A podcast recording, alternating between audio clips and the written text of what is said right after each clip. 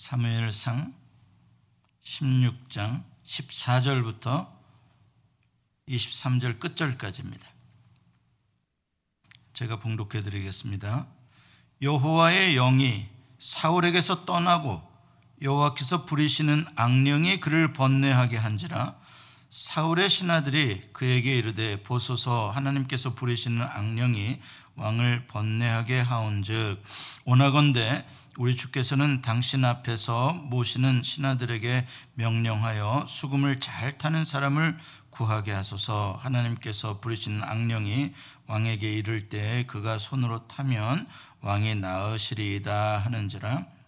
사울의 신하에게 이르되 나를 위하여 잘 타는 사람을 구하여 내게로 데려오라 하니 소년 중 한 사람이 대답하여 이르되 내가 베들레헴 사람 이세의 아들을 본즉 수금을 탈 줄 알고 용기와 무용과 구변이 있는 준수한 자라 여호와께서 그와 함께 계시더이다 하더라.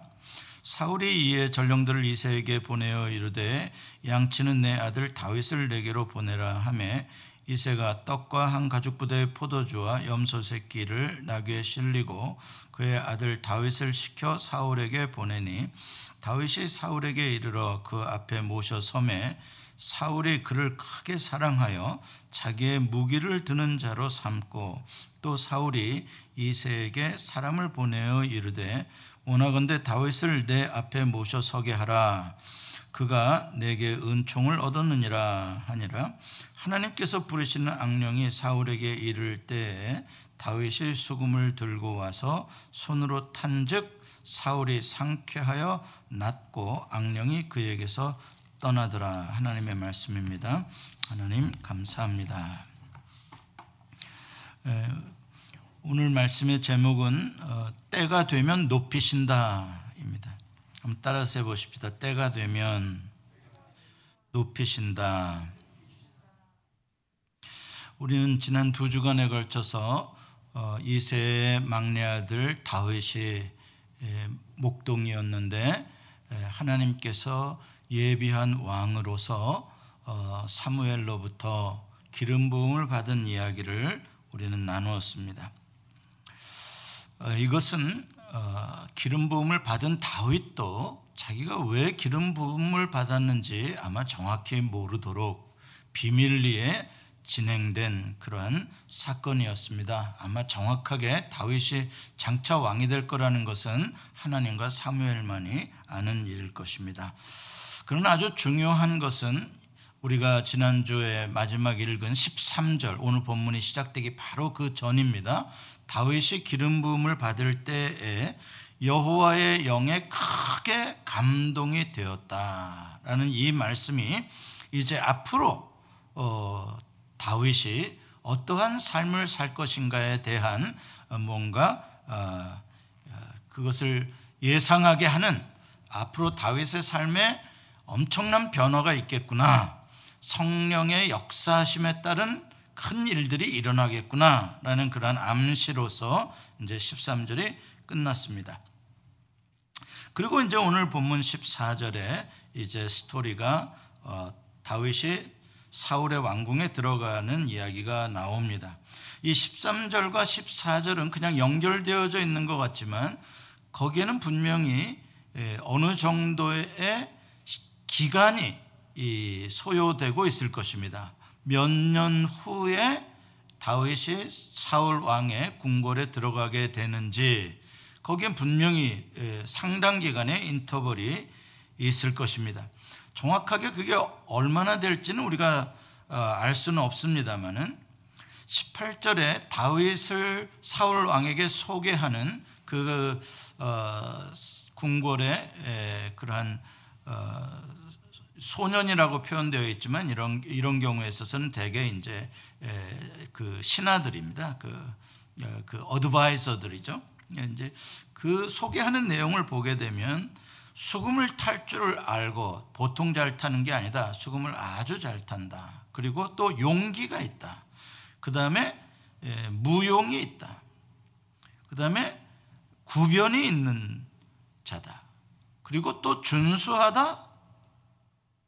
또 어, 여호와께서 함께하는 자다. 이렇게 이제 표현을 하고 있는데 자, 여기에서 이제 우리가 좀 짐작해 보건대는 다윗이 단순한 어린 목동이 아니라 수금을 잘 타는 사람으로 알려져 있고 그리고 수금을 타는 정도만이 아니라 용기 있는 또 전사요 또 말도 대중연설도 아주 잘하는 사람으로 상당히 알려졌다는 것이죠. 어, 이것으로 미루어 봤을 때는 아마 어, 어느 정도 어, 기간이 걸렸을 것이다. 이렇게 예, 짐작을 해봅니다. 여기서 우리가 생각해 볼 것은 기름 부음을 받고 또 성령 충만을 받았다고 해서 갑자기 한순간에 그 사람이 무슨 가닥 변한다든지 갑자기 한순간에 그 사람이 하나님의 일을 막 다 성취해 버리는 그러한 위대한 영웅이 되는 그러한 것은 아닙니다. 뿐만 아니라 이 시골 소년 목동이 과연 어떻게 왕이 되겠냐 이 말입니다. 짐작이 됩니까? 상상이 됩니까? 방법이 예측이 됩니까? 이 시골 소년이 어떻게 왕이 될 거냐? 이거는 그 방법을 우리가 상상하기도 어려운 것입니다. 그런 것들은 사실 사람의 능력을 다 초월하는 그러한 일들입니다. 어, 다만 기름 부음이 있었다라고 하는 건 하나님의 언약이죠. 내가 너를 틀림없이 이스라엘의 왕으로 등극을 시키겠다라는 하나님의 약속입니다. 내가 너를 지키고 보호하고 돕겠다. 그리고 성령님이 임하셨다는 것은 그것을 인쳐 주신 것이죠. 그걸 증거로 보여주시는 것입니다. 그리고 실제로 도와주시는 것이고요. 그러므로 이제 어, 언제 어떠한 방식으로 여호와께서 다윗을 세상에 드러내시고 또 드러내실 뿐만 아니라 왕으로 만들어 가실지에 대해서는 오직 여호와만이 아시는 것입니다. 다만 우리는 그 모든 것을 알 수도 없고 짐작하지도 못하지만 우리가 해야 되는 건 뭡니까?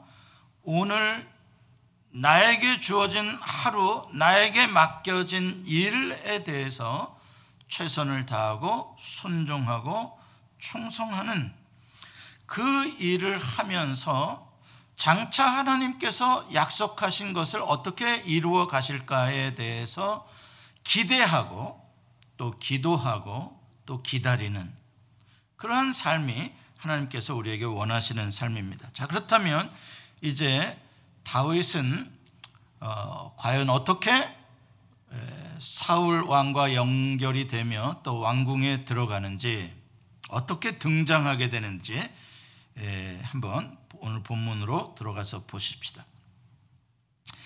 다윗이 등장하게 되는 계기는 14절에 보면 사울 왕의 개인적인 질병, 고통의 문제입니다. 그것이 발단이 되고 있습니다. 개인적으로 어, 사울 왕에게는 지금 어, 상당한 어, 괴로움이 심각해지고 있습니다. 그 원인이 어디에 있냐면 14절에 성령님이 떠났고 또 악령이 들어와서 괴롭히기 때문에 그렇습니다. 사울 안에 영적인 큰 지금 변화가 일어난 것입니다. 안 좋은 쪽으로 변화가 일어나게 된 거죠. 참 불쌍하게 되었습니다. 우리는 여기서 13절에 다윗에게 여호와의 영이 크게 감동되어지는 사건과 14절에 사울에게서 여호와의 영이 떠나신 것이 분명히 대조적인 병행 구절이라는 것을 알 수가 있습니다. 이것은 하나님께서 사울을 버리셨고 다윗을 택하셨음에 대한 증거이기도 하죠. 왜 사울에게서 여호와의 영이 떠나게 되었습니까? 그것은 사울이 성령을 거스르고 여호와를 거스르는 그러한 불순종의 길을 자기가 선택했기 때문에 그렇습니다. 그래서 어, 사울은 사실 누구를 원망할 수가 없습니다. 자기의 죄값인 것이죠. 여호와의 영이 사울에게서 떠나는 것만으로 끝나는 게 아니라 악령이 그에게 임해서 고통을 주고 있다는 것에 대해서 우리는 생각을 해봐야 됩니다. 우리는 성령 성령의 인도하심을 받지 않으면 그냥 그것으로 오케이인 줄 압니다. 뭐 인도하심 없이 살지 뭐. 그냥 내 힘으로 살아도 다 사는 거 아니야? 이렇게 생각하기 쉽습니다. 인도하심을 받으면 좀 더 좋은 거고, 뭐 인도하심 없어도 어, 사는데 큰 지장 없어. 이게 이제 굉장히 위험한 사고방식입니다. 성령님의 역사하심 아래 우리가 있지 않으면 성령님의 인도하심을 받지 않으면 우리의 영이 빈 공간으로 있는 게 아니라 악한 영이 우리를 미혹하고 악한 영이 역사를 해서 나의 삶이 굉장히 괴로운 인생이 될 수 있다는 것에 대해서 우리는 명심을 해야 되는 것이죠. 그러니까 성령 충만 안 받으면 뭐 어때? 이렇게 생각하 아주 위험한 일이라는 것을 알아야 됩니다. 여러분들이 성령님을 의지하지 않으면 않을수록 그와 비례해서 악한 영이 여러분들에게 역사할 수 있음에 대해서 늘 경각심을 가져야 됩니다. 그냥 빈 공간으로 있는 게 아닙니다. 그래서 성, 우리의 마치 마음을 하나의 놀이터에 비유를 해봅시다. 마음의 놀이터에 성령님이 우리를 지켜주시고 우리가 그 놀이터 안에서 마음껏 행복하게 뛰어놀 수 있도록 성령님께서 딱 보호를 해주시는데 그런데 내가 성령님을 의지하지 않고 성령님을 쫓아버렸다. 내 마음에서 안 계신다. 그렇게 되면 어떻게 될 것 같습니까? 이런 이런 거예요. 동네 그 깡패들이 그 양아치들이 그 저녁에 애들 그 그네 타고 그 미끄럼 타고 놀고 있는데 와가지고 어, 야구방망이 같은 거 휘두르면서 다그 애들 겁주고 막 쫓아내고 막 울게 만들고 그러고선 애들 싹 쫓아내고 걔네들이 거기서 그 시끄러운 음악 틀어놓고 술판 벌리는 거예요. 난장판 만드는 거예요. 우리의 마음에도 그런 현상이 얼마든지 일어날 수 있다는 것에 대해서 우리가 알아야 되는 것입니다. 그래서 성령님의 주권과 그 엄브렐라 아래 우리가 있고 그분을 의지할 때에 평화롭고 즐거운 나의 마음의 그런 놀이터가 될 수 있습니다만은 그러나 그렇지 않을 때에는 어, 여러분들의 마음을 잠시 잠깐이라도 어, 이렇게 비워두게 될 때 마귀의 놀이터로 바꿀 수가 있다는 것입니다. 굉장히 예, 중요합니다. 그래서 어떤 분들은요, 어, 그냥 그 그분의 마음의 놀이터에는 아주 그냥 악한 영들이 득실을 득실해요. 그냥 그냥 뭐 들락날락 거려 그냥 수없이 마음을 괴롭히고 생각을 괴롭히고 짜증을 나게 하고 승질을 나게 하고 막 열받게 하고 뚜껑 열리게 하고 막 다 없어 끝났어 뭐 죽여 막 난리를 치 다 뭐예요? 어, 악한 영들이 나의 마음에 들어와서 막 그렇게 난장판을 아주 더러운 술판을 벌리게 벌리고 있는 것입니다. 이 사울의 고통이 얼마나 심각했으면 모든 신하들이 그 사울의 그 고통에 대해서 다 알고 있었고 또 그 대책을 15, 16절에 강구하고 있습니다.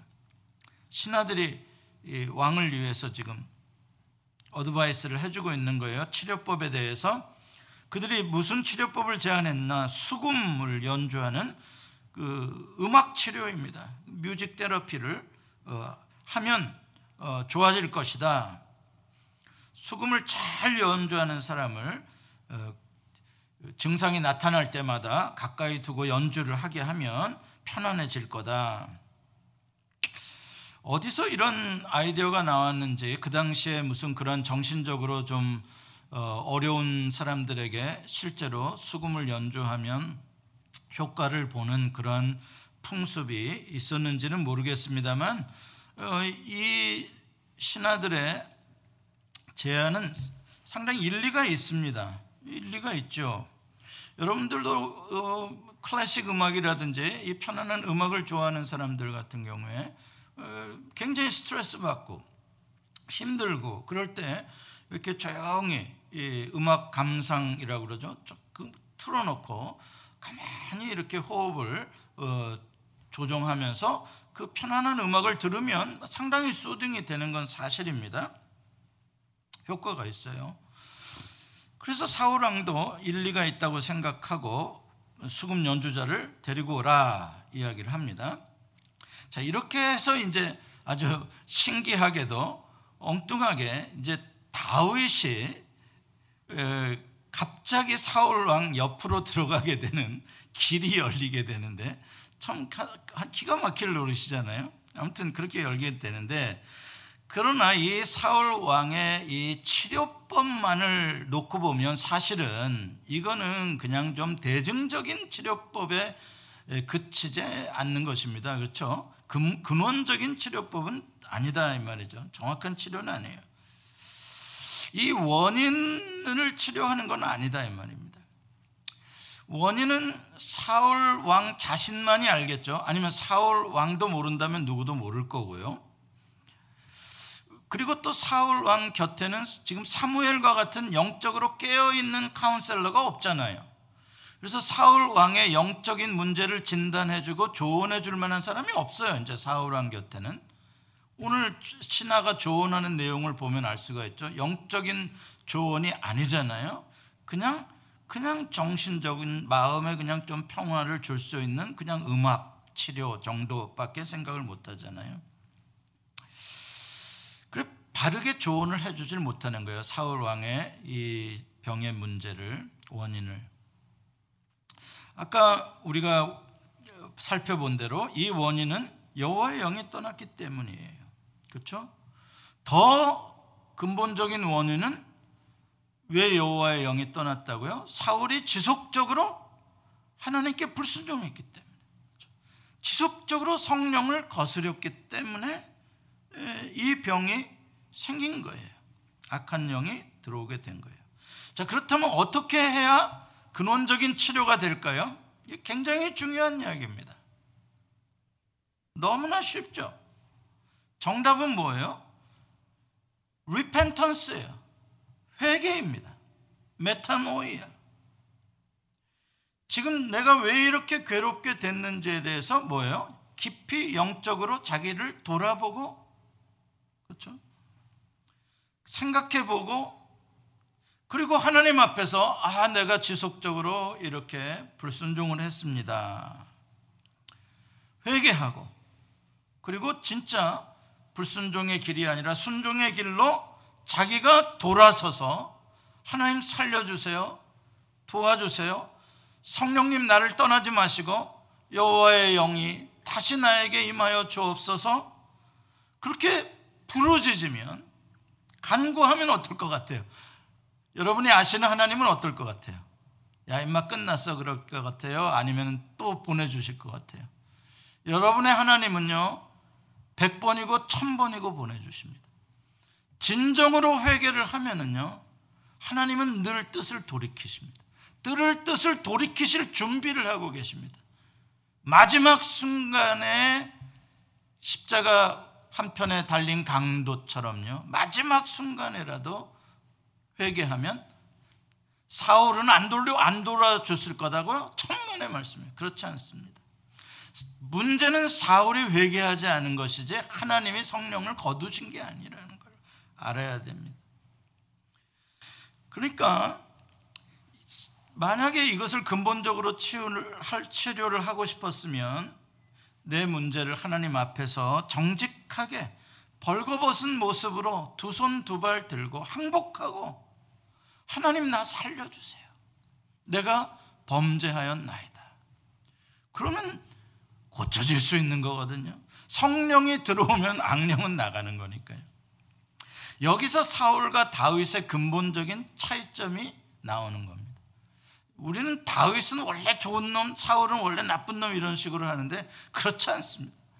그냥 겉으로 이렇게 인간적으로 보기에는 사울이 더 나은지도 몰라요. 겉으로 인간적으로 이렇게 보기에는 더 근사해 보인 사람이 야곱보다 에서일 수도 있어요. 그 근본적인 차이점이 어디에 있느냐? 여러분 잘 아시는 시편 51편을 보면 다윗이 바세바를 범한 뒤에 회개하는 그 회개의 시가 나옵니다. 제가 그 중에 조금 줄여서 읽어 드릴게요. 여러분들 기억나실 것입니다.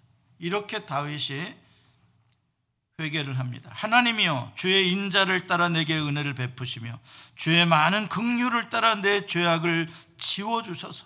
나의 죄악을 맑게 씻으시며 나의 죄를 깨끗이 제하소서. 무릇 나는 내 죄가를 아오니 내 죄가 항상 내 앞에 있나이다. 하나님이여 내 속에 정한 마음을 창조하시고 내 안에 정직한 영을 새롭게 하소서.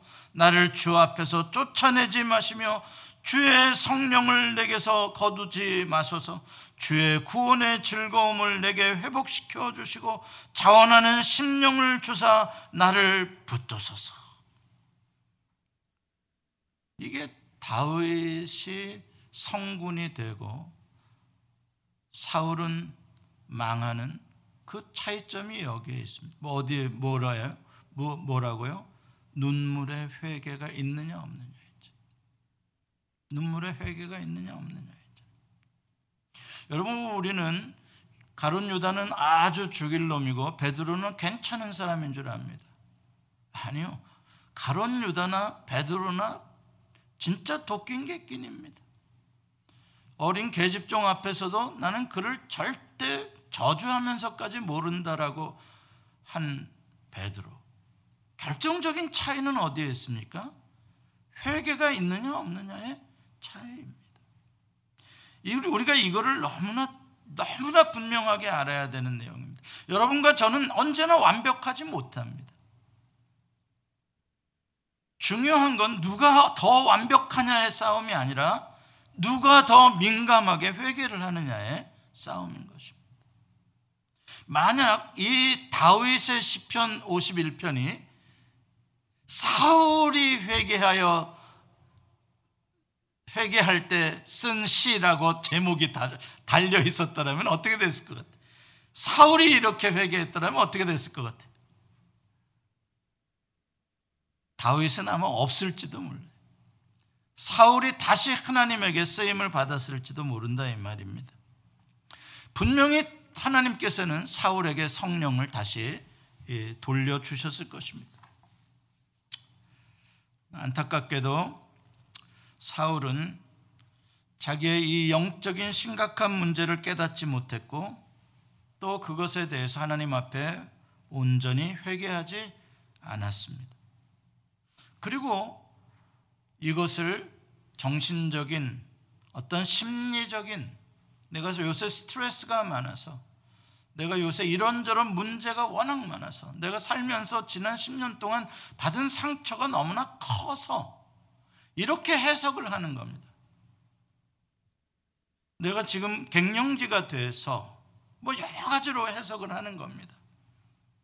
그렇게 해석을 하니까 치료법도 거기에 맞는 대충의 치료법이 나오는 겁니다. 음악 치료. 원타임 테라피죠. 그야말로 한 번 괜찮으면 또 다음에 아프면 또 치료받고 부분적인 치료법을 선택하게 됩니다. 그는 근본적인 진단을 하지 못하기 때문에 그렇습니다. 물론 우리가 조심해야 할 것은 모든 정신적인 질병의 원인을 다 영적인 데에서만 찾으려고 하는 것도 굉장히 위험합니다. 너무나 신령한 사람들은 너무나 그렇게만 해가지고 또 문제를 일으킵니다. 그렇죠? 또 영적인 고통인데 이건 틀림없이 영적인 문제가 있는 건데 영적인 원인을 찾으려기보다 자꾸 정신적인 방식으로 의학적인 어떤 방식에서 해답을 찾으려고 하는 것도 어, 위험하죠. 그러니까 우리는 이 두 가지 어, 우리가 살면서 그냥 어느 정도의 스트레스나 삶의 피곤함이나 이런 것들로 올 수 있는 마음의 힘듦이라든지 정신적인 어떤 그런 공황이라든지 우울증이라든지 그냥 이런 정도 그런 경우에는 어, 뭐 그렇게 영적으로 깊은 무슨 회개해야 될 문제가 있지 않을 수 있어요. 그러나 어떤 경우에 있어서는 정말 내가 하나님과의 관계가 너무나 멀어져 있고 내가 지속적으로 성령의 음성에 거역함으로 말미암아 내가 영적인 깊은 영적인 디프레션에 있을 때가 있는 거예요. 그럴 때는 그냥 무슨 처방 약만 먹는다고 해서 치료가 되어지는 일은 아니죠. 그래서 우리가 이렇게 마음의 병들, 어떤 영적인 정신적인 어려움을 겪고 있을 때는 두 가지를 언제나 같이 치료법을 생각을 해야 되는 거예요. 모든 상황에서는 일단 영적으로 하나님께 매달려요. 정신적인 원인이라고 하더라도 하나님이 도와주실 수 있으니까요. 하나님은 영적인 것만 도와주시고 정신적이고 육체적인 것은 안 도와주시는 분이 아니잖아요. 그거는 약물로만 해결하라고 하시는 분이 아니잖아요. 하나님은 영적이 됐든 정신적이 됐든 육체적이 됐든 모든 걸 도와주실 수 있는 분이니까 기본적으로 나에게 어려움이 있으면 하나님 나를 도와주세요. 만약에 내가 하나님으로부터 너무나 멀리 떠나져 있고 하나님의 성령을 너무나 많이 거스렸다면 나의 죄를 회개할 수 있는 영을 주세요.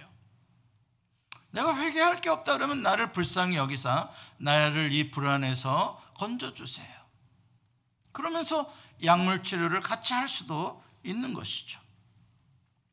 분명한 사실은 분명한 사실은 여러분의 영적인 것과 여러분들의 마음, 정신적인 부분에 있어서 성령님을 의지하면 할수록 성령님이 여러분들의 마음이나 정신을, 영혼을 더 많이 지배하도록 온전히 여러분들이 그야말로 성령님께 의존할수록 여러분들의 마음은 더 편안해질 수 있고 여러분들을 괴롭히는 악한 영들은 어, 멀어질 수 있다는 사실입니다. 자, 18절에 이제 다윗이 수금 연주자로 사울 왕에게 추천이 됐습니다. 아까도 말씀드린 대로 정말 희한한 일이 일어난 것이죠. 그렇죠? 베들레헴의 목자가 그냥 졸지에 사울왕 곁에서 수금을 연주하는 사람으로 특채가 되는 겁니다. 신기하죠? 얼마나 수금 연주를 잘했으면 얼마나 잘했으면 얼만큼 소문이 났으면 이렇게 특채가 바로 될 수 있을까? 뭐 경쟁도 없어 그냥 바로 다윗 그러거든.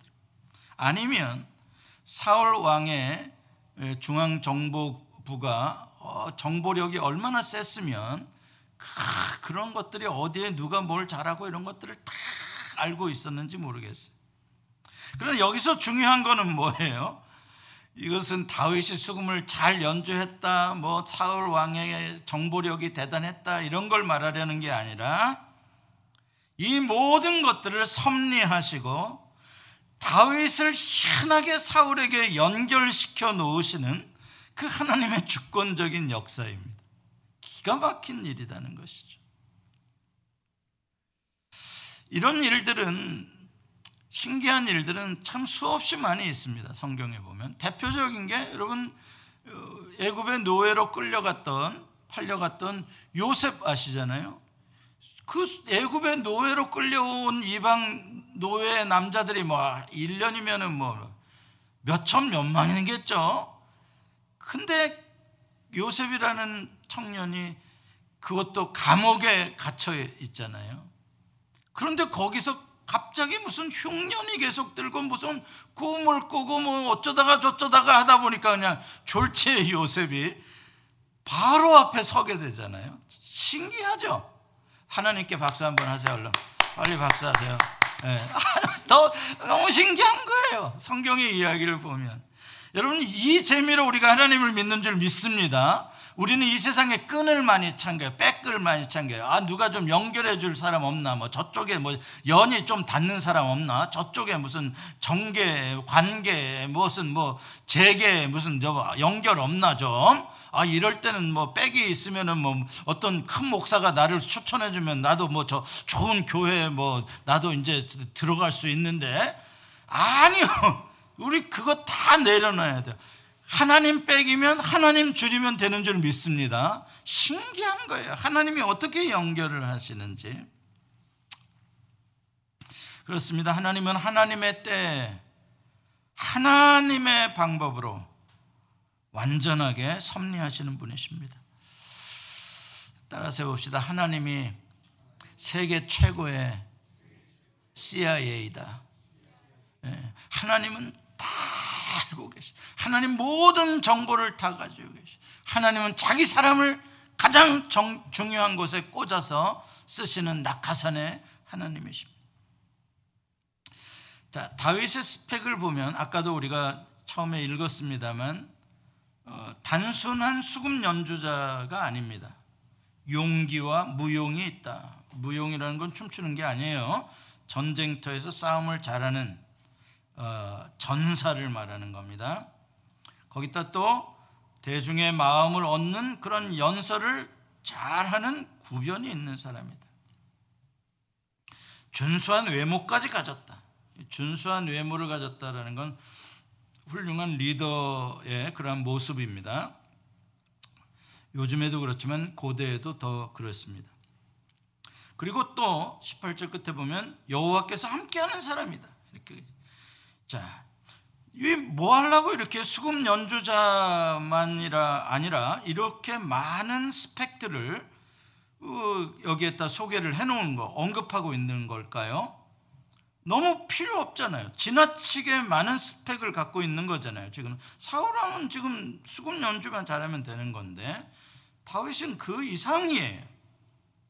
자 여기에 뭘 암시하겠어요? 아 다윗이 예, 장차 그냥 단순한 어, 수금 연주자로서 사울 곁에 있는 것이 아니라 무엇인가가 일어날 만한 그러한 가능성을 암시하고 있는 것이죠. 아니나 다를까? 아니나 다를까? 21절에 보니까 왕궁에 들어간 다윗이 굉장히 짧은 시간 안에 사울 왕의 마음을 사로잡아 버린 걸 알 수가 있어요. 금방 사울 왕이 다윗을 아주 크게 사랑했다라고 말합니다. 이 보통 쓰는 말이 아닙니다. 엄청난 표현입니다. 이건 단순히 그냥 수금 연주 조금 잘한다고 칭찬해 주는 정도가 아닙니다. 이건 완전히 마음을 얻은 것입니다. 대단한 일, 놀라운 일이 일어난 것입니다. 놀라운 일이. 여러분 여기서 잘 보십시오. 다윗이 지금까지 누군가의 사랑을 얻어보려고 누군가로부터 인정을 받고 높아져 보려고 힘쓰고 애쓴 것이 있습니까? 계획하고 막 그걸 어, 달성하려고 내가 막 이렇게 몸부림친 적이 있습니까? 없습니다. 그냥 목동으로 있을 때에 하나님이 보시고 하나님의 마음에 그 두시고 그 아이를 하나님이 사랑하시고 그 아이를 위해 모든 걸 하시겠다고 언약을 맺어 주시고 사무엘이 그 다윗을 보더니 한눈에 또 뿅 갈 정도로 다윗을 사랑하고 사무엘이 완전히 다윗 편이 되어져 버린 그러더니 오늘은 또 넘버 3 사울 왕이 또 다윗에게 완전히 또 빠진 거예요. 다윗을 이렇게 사랑할 수가 없는 거예요. 자 보십시오. 최고의 사람들 그러니까 하나님과 사무엘과 사울 왕으로부터 다윗은 사랑을 얻으려고 막 노력하고 쟁취한 게 하나도 없어. 저절로 너무나 자연스럽게 뭔가 그냥 순리대로 사랑스러운 사람으로 되어져가는 다윗을 보게 됩니다. 참 부럽죠? 얼마나 멋있는지 몰라요. 여러분, 사랑은 구걸한다고 오는 게 아니고요. 사랑을 얻으려고 노력한다고 얻어지는 게 아닙니다. 현숙한 여인은 남편의 사랑과 동네 사람들의 사랑을 다 받는다고 이야기를 합니다. 현숙한 여인은 누굽니까? 하나님을 사랑하는 여인입니다. 그러니까 우리가 하나님을 사랑하는 마음을 갖게 될 때에 그러한 마음에서부터 이미 그는 어, 사랑을 얻는 받는 사랑스러운 사람이 되어져 가는 이게 바로 성령님께서 맺혀지는 열매인 것이죠. 사랑의 열매를 맺게 하시는 것입니다. 자, 그래서 사울 왕이 다윗을 너무나 사랑했기 때문에 야, 넌 연주자 가지고는 안 되겠다. 내가 너를 무기를 드는 자로 나의 무기를 드는 자로 삼아야 되겠다. 하고 그리고 아예 임시직으로 와서 인턴으로 있는 게 아니라 다시 이세에게 사람을 보내서 내가 이 아, 당신 아들에게 은총을 어? 성총을 내려서 영원히 내 곁에서 나의 무기 드는 직책을 내가 수여하고자 하노라 하고 이야기를 합니다. 무기 드는 자가 뭐예요? 제가 지난번에 말씀드렸죠. 조나단의 무기 드는 자 둘이서 블레셋 공격할 때 전속부관이에요. 전속부관이라는 게 뭐겠어요? 가장 가까운 호위무사예요. 그러니까 가장 최측근의 보디가드, 가장 어, 뭐라 그럴까 신뢰할 수 있는 내 무기를 맡기고도 내가 어, 편안할 수 있는 그런 사람으로 어, 여겨줬다는 거예요. 사울이 다윗을. 그러니까 다윗의 실력이라든지 또 다윗의 용맹함, 무엇보다도 다윗, 다윗의 충성스러움. 얘는 배신하지 않겠구나. 내 등에 칼꽂으래가 아니구나. 그걸 사울이 알았다는 것입니다. 실제로 23절에 보면 어, 사울 왕에게 악한 영이 임해서 고통을 받을 때마다 다윗이 연주를 하게 되는데 수금을 연주하면 사울이 다시 상쾌하게 되었고 리프레시하게 되었고 악한 영이 떠나갔다라고 이야기를 합니다. 자 여기에서 어, 무엇을 말해주는 겁니까? 다윗은 이미 영적으로 본다면 사울 왕을 지배하는 사울 왕의 영적 세계를 지배하는 리더의 역할을 영적인 리더의 역할을 하고 있는 거예요. 다윗의 영성이 사울의 영성을 지배하는 정도의 수준에 있는 것입니다. 그러니까 사울 왕은 지금 다윗의 영적인 도움이 없이는 어, 마음과 몸이 괴로움에 빠져서 살기가 어려운 것이죠. 자, 이 23절은 어, 앞으로 다윗과 사울 사이에 어떠한 일이 일어날지에 대한 갈등을 암시하고 있는 구절입니다. 이 23절은요. 다윗이 수금을 연주하면 사울 왕에게 악령이 떠나고 상쾌해졌다라는 이 표현은 장차 어떻게 될 거냐? 이제 왜? 정치적으로는 분명히 사울은 왕이고 다윗은 그의 신하입니다. 그 왕은 생사 여탈권을 가지고 있어요. 자기 신하에. 절대 복종이어야 합니다. 그런 관계예요. 그런데 영적으로 보면은 어떻다고요? 다윗은 이미 사울 왕을 이기고 있어요. 영적인 힘이. 다윗 없이 사울은 정상적인 생활을 하기가 어려워요.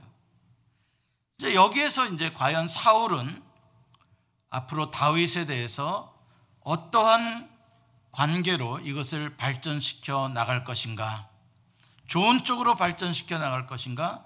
나쁜 쪽으로 발전시켜 나갈 것인가? 이 둘 사이에 예, 이러한 영적인 문제와 정치적인 관계성에 있어서의 갈등이 주는 긴장감이 암시된 게 23절이라는 이야기입니다. 자, 말씀을 맺습니다. 다시 정리를 합니다. 시골 목동 다윗이 기름 부음과 성령 충만을 받았다고 해서 즉시 모든 사람이 다 알아주는 그런 유명한 성공한 사람이 되는 것은 아닙니다. 다윗이 수금을 잘 연주하고 또 제법 용맹이 있다 그래서 한순간에 세상을 지배하는 왕이 되는 것도 더더욱 아닙니다. 오직 이 모든 것들은 하나님이 하나님의 때에 하나님의 방법으로 역사하는 하나님의 주권의 영역입니다.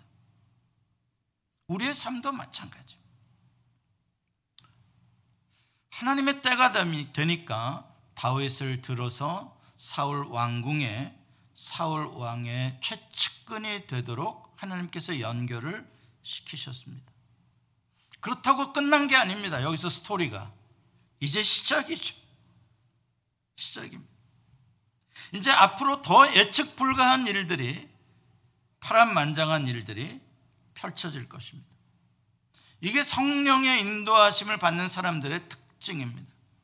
여러분 성경에 성령의 인도하심을 받는 사람의 모습을 보십시오. 그냥 편안하게 잘 먹고 잘 살았다라고 없습니다.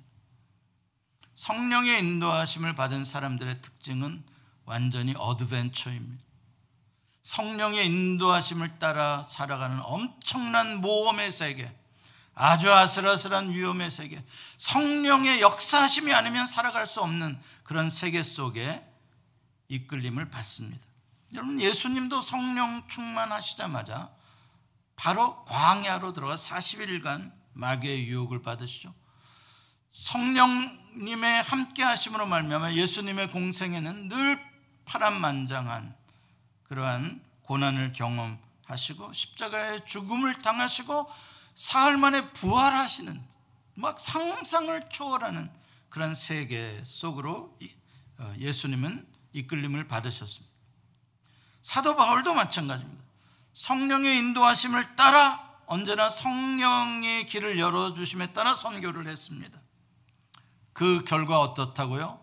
세 번 배가 파선해서 일주야를 깊은 바다에 있었고 뭐몇 매를 다섯 번 맞았고 태장을 세 번 맞았고 무시무시한 모험의 세계를 살다가 로마에 가서 참수형을 당하는 것으로 끝나는데 그가 지나간 곳에는 아름다운 예수 그리스도의 사랑의 복음의 편지가 많은 사람들에게 읽혀지고 교회가 세워지고 많은 영혼들이 살아나는 역사가 이런 성령의 역사입니다.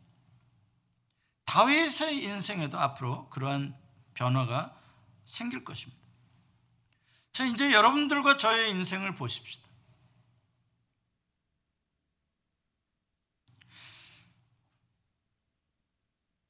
저는 어, 저 개인적인 어떤 조금 간증입니다만 제가 이제 직장도 그만두고 이제 미국으로 공부하러 올라오려고 생각하면서 이제 어, 간절히 기도하는 가운데 하나님께서 저에게 아주 막 그런 어, 멋진 근사한 막 비전을 막 이렇게 주셨어요. 저는 그렇게 생각 받았다고 생각해요. 제가 착각한지 모르겠지만 난 정말 기뻤어요.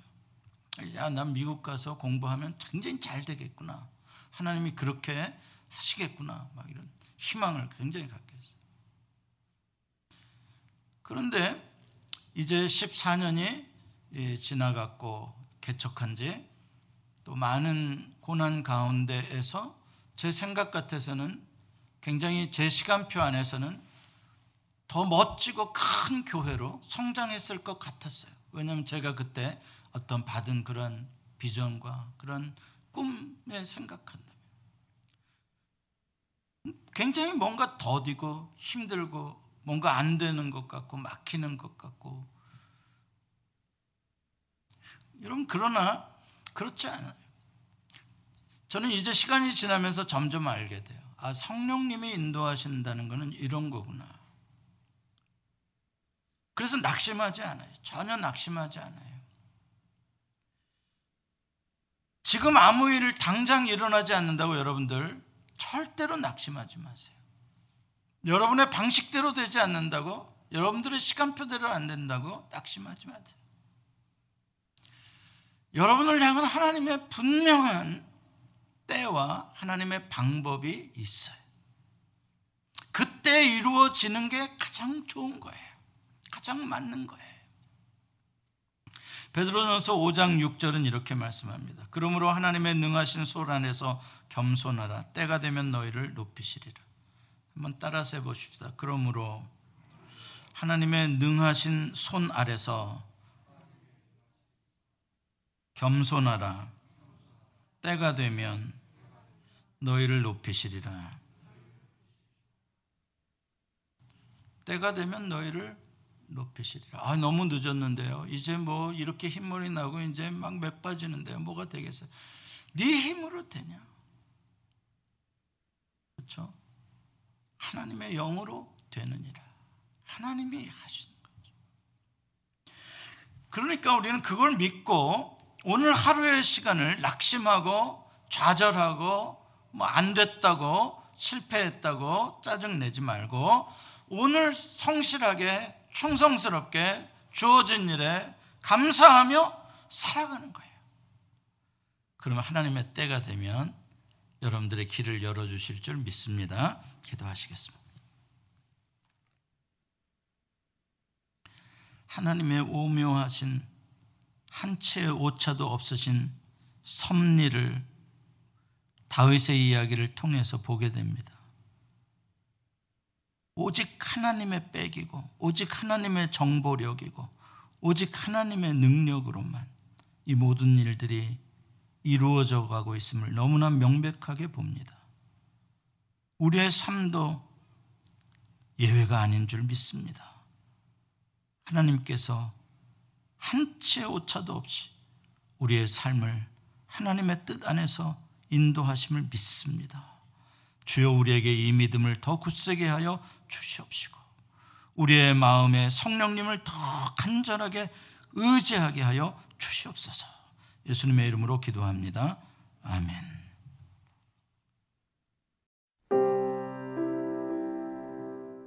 예수 소망 교회는 조지아주 스와니에 위치해 있으며 주소는 3671 Smithtown Road 스와니 조지아 30024이고 전화번호는 770-375-0900입니다. 주일 1부 예배는 오전 8시 30분, 2부 예배는 오전 11시에 있습니다. 예수 소망교회의 소개와 사역은 인터넷 주소 www.jesushopechurch.org로 오시면 찾아보실 수 있습니다. 감사합니다.